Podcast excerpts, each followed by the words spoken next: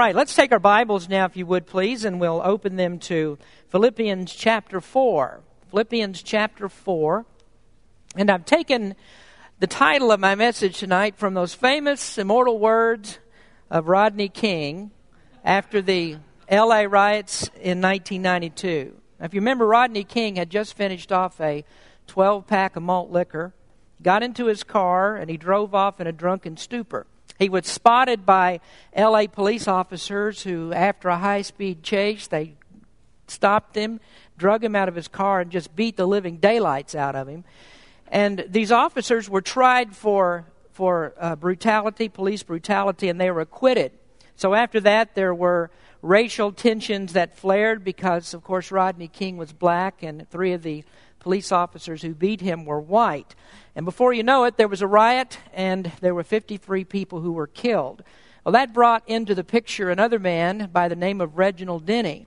And he was a, a, a fellow who was just uh, driving his delivery truck and was on his way to make a delivery when he wandered into an intersection where the riots were taking place. And in retaliation, they drug him from his truck and then beat him. And while all that was going on, Rodney King went on television and he pleaded for the riots to stop. And his actual words were, Can we all just get along? Which are usually quoted as, Can't we all just get along? Now, that's a very interesting question. And the answer to it is no. We can't get along, and we don't get along. And the problem is a three little word called S I N. Because of the sinful nature, we can't all just get along. Sin is the source of all the conflict that we have in the world. It's the reason that there are wars. It's the reason there is crime. It's even the reason why that you get in a fight with your husband or your wife at the dinner table. And that shouldn't surprise us then that, or it shouldn't surprise us that conflicts will arise in the church. There are church squabbles and there are church splits. Sometimes those arguments are over righteous conflicts, and they're ones that have to be fought because uh, there are doctrinal matters that are involved. And there are some doctrinal matters that you simply cannot resolve by compromise because those things go at the very heart and the core of the gospel. But more often than not, church splits don't are not caused by doctrinal division, but rather they're over petty issues over things that people just decide that they're going to choose up sides, get everybody involved in an argument, and before you know it, the whole church is suffering because it, and, uh, of it, and everybody gets beat up. Well, this was a potential problem in the Philippian church, and we read about it here in Philippians chapter 4. And this book, partially, was written to resolve a conflict. It was written to stop a church war before it could get started, and eventually, if that had left been left to go on, it would have destroyed the whole church. Now, we're going to look at this tonight, and we're going to see how that something petty and innocuous, when it's not resolved, can often lead to disaster. So, we're looking at Philippians chapter 4. Stand with me, please, as we read God's Word. Uh, Philippians chapter 4, let's start with verse number 1. Therefore, my brethren, dearly beloved and longed for, my joy and crown, so stand fast in the Lord, my dearly beloved. I beseech Euodias and beseech Syntyche that they be of the same mind in the Lord. And I entreat thee also, true yokefellow, help those women which labored with me in the gospel, with Clement also, and with other my fellow laborers, whose names are in the book of life. Let us pray. Heavenly Father, we thank you so much for the time that we have to gather together tonight. And we just pray, Lord, that you might bless our study in your word. And we'll give you the praise in Jesus' name. Amen. You may be seated. If you look at verse number two once again, it says, I beseech you, Euodias, and I beseech Syntyche that they be of the same mind in the Lord. Now, I want to begin our outline tonight with this the case of conflict. The case of conflict. Now, we finished uh, three full chapters in Philippians, and we come all the way down to chapter 4, and here we get to the real point of the epistle.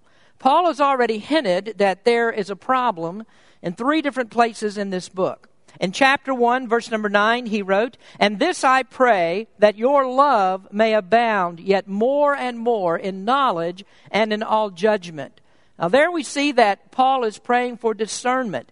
He's setting things up to show these people that there are much higher principles involved than just the relationship that we have with one another. And in fact, what goes on between two people and the church can affect the whole church and can even affect those that are on the outside of the church. Now, he builds on this, hinting once again at this problem in the end of the first chapter. And he says in verse 27 of Philippians chapter 1 Only let your conversation be as it becometh the gospel of Christ, that whether I come and see you or else be absent, I may hear of your affairs, that ye stand fast in one spirit, with one mind, striving together for the faith of the gospel. Now we see something's going on here because Paul is pleading for unity in the Spirit. He talks about striving together.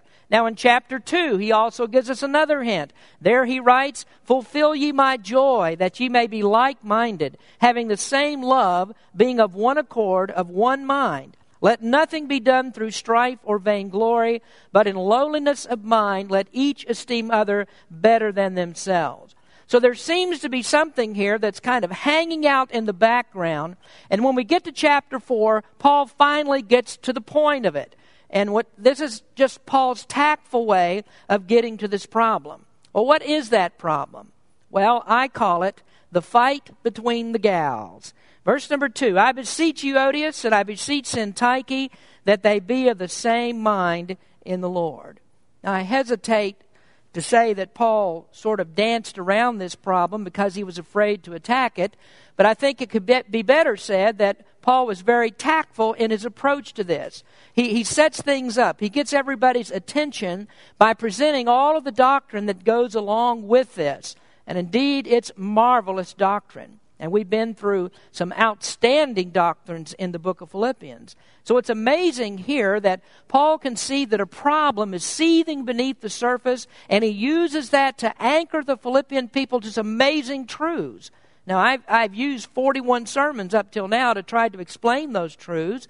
Uh, there was the discussion that we had about perseverance in chapter 1. There was the teaching about how God works in us in chapter 2. Also in chapter 2, we discussed the lordship of Christ and explained how that Christ became a servant of men. Chapter 3 got us into a discussion of the righteousness of Christ and how that has to be imputed to us for our justification. And we also learned then that the best of men and the best of our efforts we still fall far short of the glory of God. And so there is some really good doctrine in, in, in, in this book. And it's hard to believe that in the midst of all that, that Paul had on his mind a church spat between two ladies. And so all of this is because of that conflict. And the reason that Paul zeroes in on this conflict is because he knows that you can have all of the doctrine, you can teach the highest theological concepts that you can get into, but in the end, all of that will come to naught if you can't hold the church together. Now, Paul is a very practical man, and he knows that as much as you need to ground people in the deep doctrines of God's Word, he also knows that you do have to get right down where everybody lives. You have to teach people to apply what they have learned. What you learn from the study of God's Word, what you learn from sermons, what you learn from the teachers that we have in church, all of those things are to make a difference in your life. And if they don't make a difference in you, you haven't really got the point. And so Paul comes down from these lofty heights of doctrine, and what does he do? He deals with a cat fight. Now, here he is, the chosen apostle of God. He's the greatest defender of the faith in all of Christian history and he's in the middle of a squabble between two ladies. And you know what that's like? It's like the President of the United States, with all of his troubles that he goes through, with all the economic problems that there are, spending billions of dollars on this pro- program and that program, and the President leaving all of that behind, leaving the White House and coming to your house to sit down at your table and talk to you about your measly family budget. That's kind of what this is like. But the practicality of Paul's mind says if you lose the church, you lose everything. And so you can deal with all the deep doctrines if you want, but what happens if you lose the church? Well, the real practical side of this is that you do have to deal with everyday problems because, in a sense, that's also doctrine. How you get along with me and how I get along with you, that is doctrinal. And that's why he prefaces this with the attitude of Christ in uh, chapter 2, verse number 5, where he says, Let this mind be in you, which was also in Christ Jesus. Now, let's go back here to Paul's tactful approach. He's a smart man, so he knows better to jump into a cat fight with both feet right at the start. I mean, if he does that, he knows that he's going to alienate both of the women and probably he's going to get beat up in the process.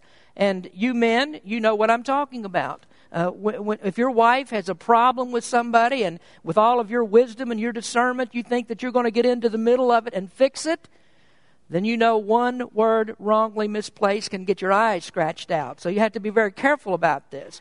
So Paul's too smart for all of that. And so what he does, he sets this whole thing up thing up. He gives some teaching. He, he gets people to thinking about things. He appeals to their reason. He knows that Christians have the Holy Spirit that are living on the inside. And he knows that when the Word of God is preached, that the Holy Spirit can take that Word and he, and he works on the heart and he makes a correction to the problem. Now, what Paul is doing here is showing spiritual wisdom. And that spiritual wisdom far outshines any natural human wisdom that we have. Now let's imagine for just a moment the scene here. The letter from the Apostle Paul arrives at the Philippian church. The courier brings it into the service and he hands it to the pastor.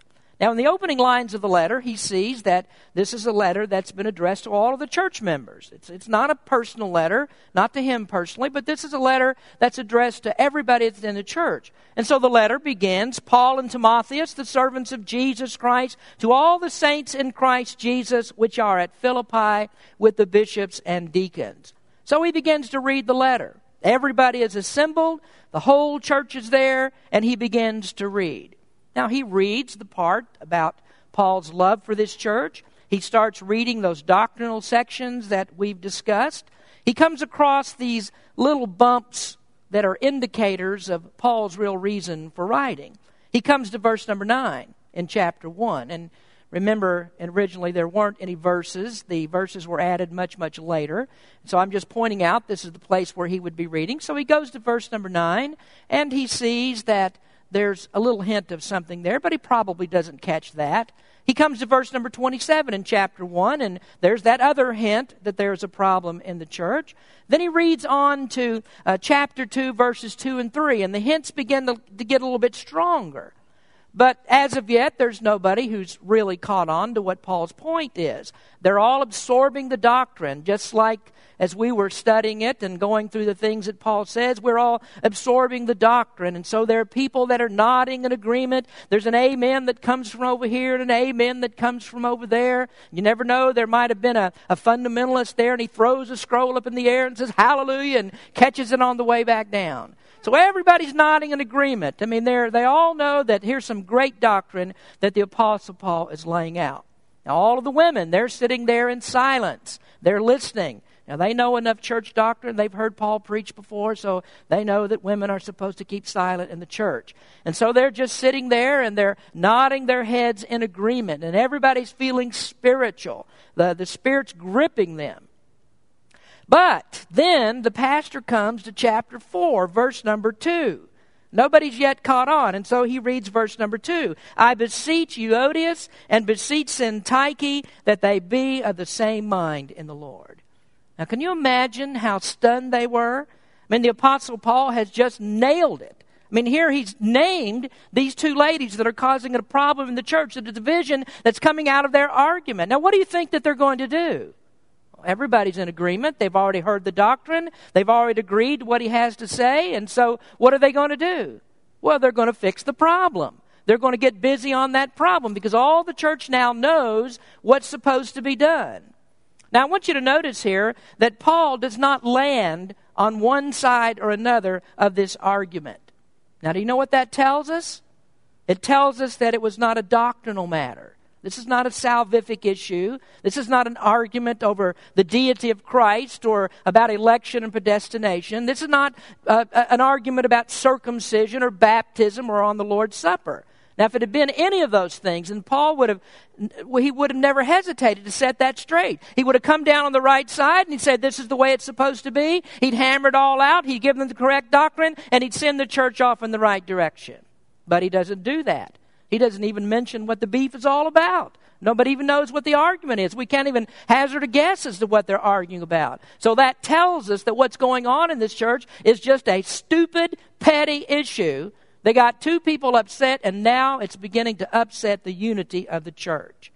But that argument, no matter how petty it is, it's upset everything, and it's threatening to do a lot of damage.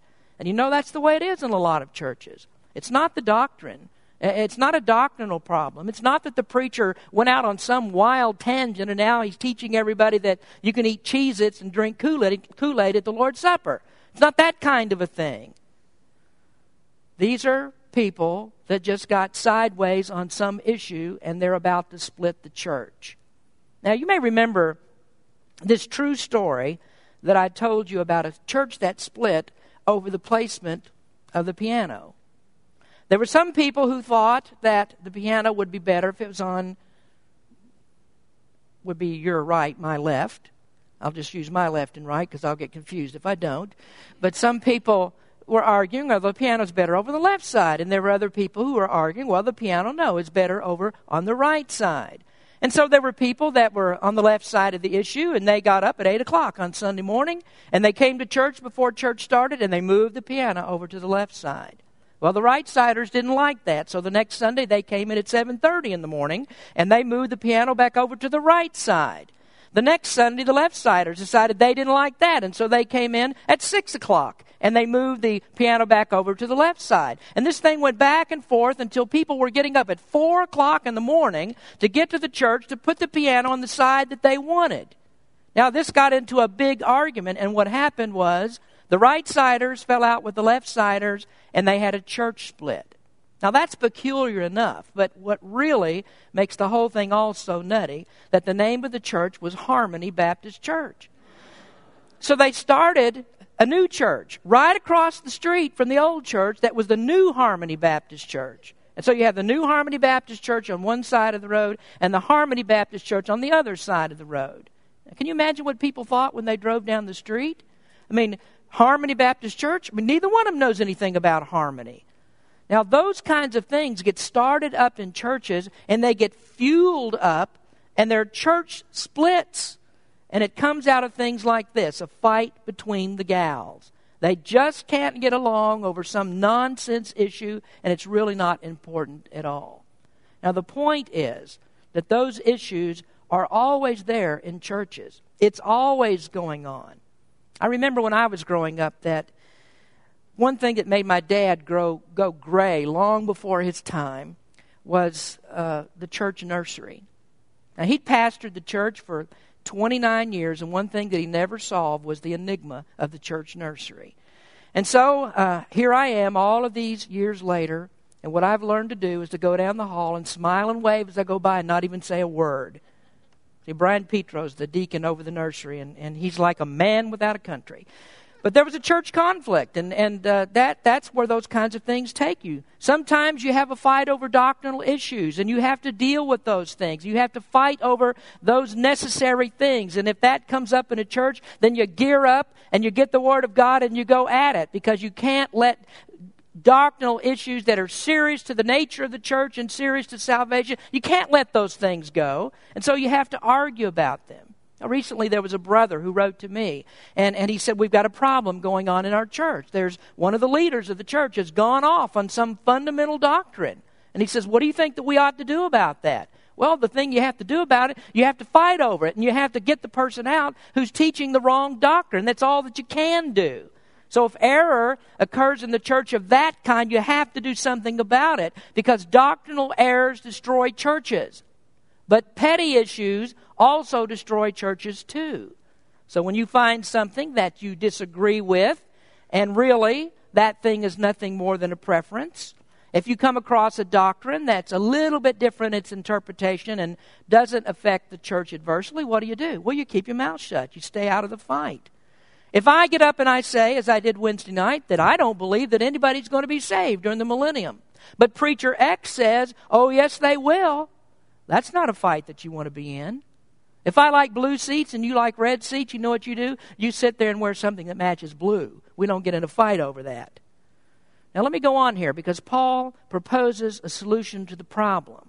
Next week, we're going to come back and we'll talk about the internal attitudes that lead to problems, and we'll talk about the cure for those attitudes. But here we see that Paul works on this immediately without even mentioning all the spiritual motives that may be involved here in this conflict. He goes to work on it. He doesn't tell us what the particular argument is about, he just works on a resolution. Now we find that in verse number 3. He says, I entreat thee also, true yokefellow, help those women which labored with me in the gospel, with Clement also, and with other my fellow laborers, whose names are in the book of life. So Paul has a fight between the gals, and so what does he do? He turns to a fellow who looks at God. He says, I entreat thee, true yokefellow, help those women. Now I can imagine that this guy is sitting there and he knows who Paul is addressing, and he says, Me? You want me to get in the middle of those two? And it's the same reaction when I get from Brian when I say, You deal with the nursery problem. Same, same reaction. But there's a lot of interesting argument here about who this person is. Who is the yoke fellow? And by the way, that word simply means someone who carries the same load. It means someone who works with you, someone who helps you carry the load. And Paul had some people in the churches that were willing to help him carry the load. And interestingly, Paul talks about that. He talks about a burden that it was to deal with all the churches that he had to deal with. In 2 Corinthians chapter 11, Paul is there talking about uh, uh, the cause of the gospel. He spoke about what he'd been through for preaching, and he spoke about shipwrecks. He talked about being stoned. He said that in his travels that he was in danger of robbers and then he talked about being hungry and thirsty and all of that. But he says something interesting in uh, 2 Corinthians 11, verse 28. He said, Besides those things that are without, that which cometh upon me daily, the care of all the churches. Now, it was a burden for Paul to deal with all the church problems. And so he, he had to make sure that all these churches that he started, they were carrying on well without him. And, and they're going on and they're still preaching the doctrines that he delivered to them. And so what did he need? He needed some people who could help. He needed some good, strong pastors in churches. He needed good deacons in churches. He needed good church workers in those churches that could help him to carry that load, carry the burden with him. Now, as a pastor, I thank the Lord for those who help carry the load. I, I, I appreciate our deacons so much. And I'm not a pastor who's afraid of the deacons that they're going to get together and throw me out. They're, they're good, solid men. They follow God's leading. They stand with me, and they help me as we minister to the church. But Paul has someone in mind here. And it's interesting to look at the theories about who this person might be. Is this somebody that we've never heard of? I don't really think so. But he refers to this person as a yoke fellow, and that's because everybody already knew his character. He was familiar to everybody there. They knew what kind of man that he was. Now, there are some commentators who really don't think that the Greek word here for this has to be translated at all. The word is suzugos, and there are commentators who think that what that is is a proper name and names are often descriptive of people. Suzugos means yoke fellow, and often you find names that are descriptive of people. For instance, you go back to the Old Testament and you look at uh, Jacob and Esau. They were given descriptive names. In Genesis chapter 25, verse 25, Esau was born, and the scripture says, And the first came out red all over like a hairy garment, and they called his name Esau. Now, he came out covered with red head. And so they named him Esau, and that word means hairy. I don't know why they didn't just call him Harry. Jacob and Harry it doesn't have the same ring, I don't guess, but they called him Esau. Jacob's name, on the other hand, means supplanter. And that word means that he would take what was not rightfully his. And that's exactly what he did. He weaseled Esau out of his birthright. So some think that the Greek word here, suzugos, doesn't need to be translated, but this is a man's name. And so you don't translate it. So the pastor's reading along in the letter, and he comes to this, and he says, Suzugos, you go and you help those two women. Well, that's one idea, and, and that might be right. But there are other ideas. And I think that this is probably right, that he's really referring to Epaphroditus. Now, see, this is one of those controversies that you don't want to split a church over. We're not going to get an argument over here whether it's Epaphroditus or somebody by the name of Suzugos. But I do think that we're talking here about Epaphroditus. If you go back to chapter 2, you'll find uh, that Paul spoke very fondly of Epaphroditus. He'd been at the Philippian church. He ministered there. He had the respect and the love and admiration of the people. Now, if we go back to chapter 2, if you want to turn there quickly, verse number 25, Paul writes here at length about him. He says in verse 25, Yet I supposed it necessary to send to you Epaphroditus, my brother and companion in labor and fellow soldier, but your messenger and he that ministered to my wants. For he longed after you all, and was full of heaviness, because that he had heard that he had been sick. He had heard that he had been sick. For indeed he was sick nigh unto death. But God had mercy on him, and not on him also, but on me also, lest I should have sorrow upon sorrow. I send him therefore the more carefully, that when you see him again, you may rejoice, and that I may be the less sorrowful. Receive him therefore in the Lord with all gladness, and hold such in reputation. Because for the work of Christ he was nigh unto death, not regarding his life, to supply your lack of service toward me.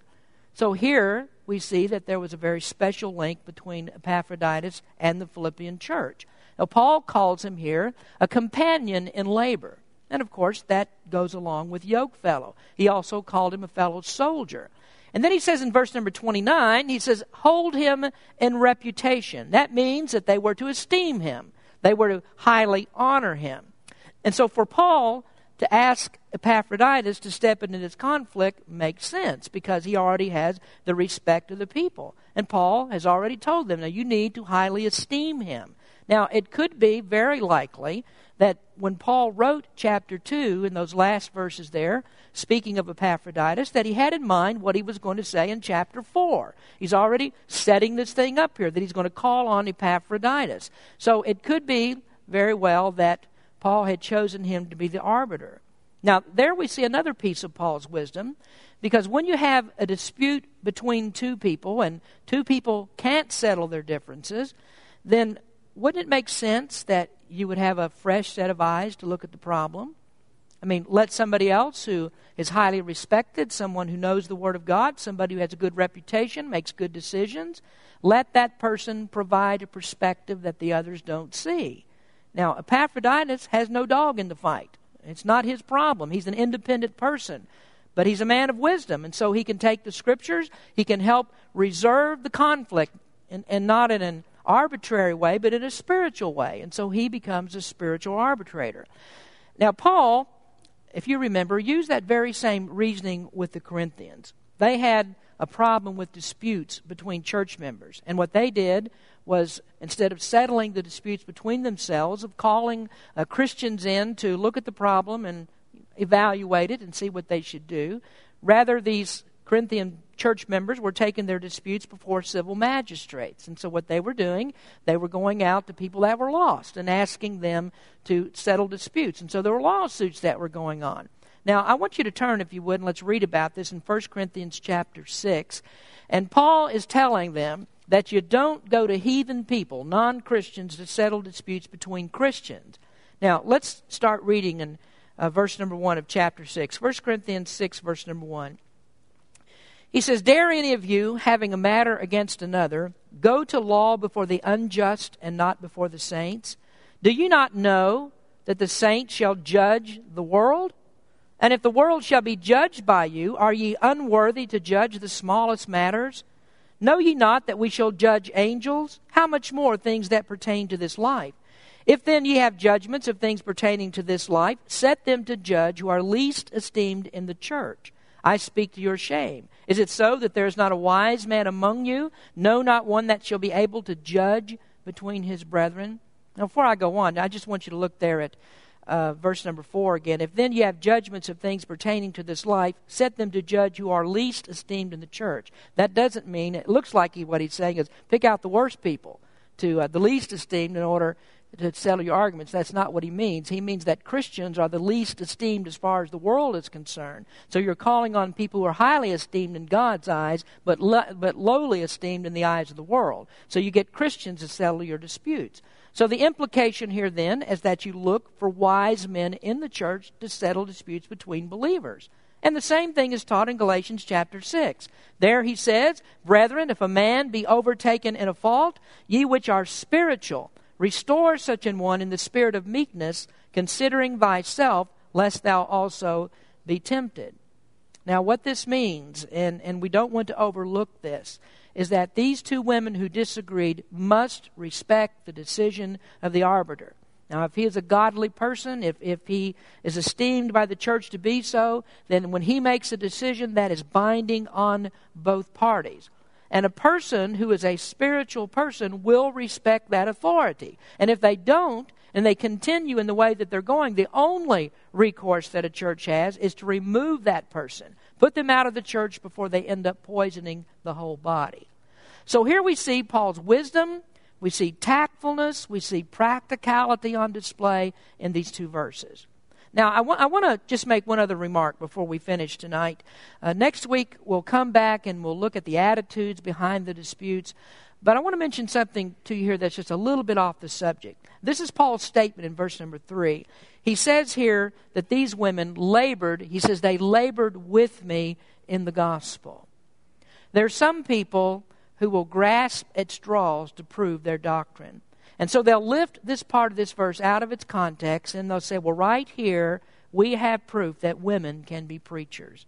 They labored with Paul in the gospel, they say, and so that means they were preachers. Well, Paul had no such designs.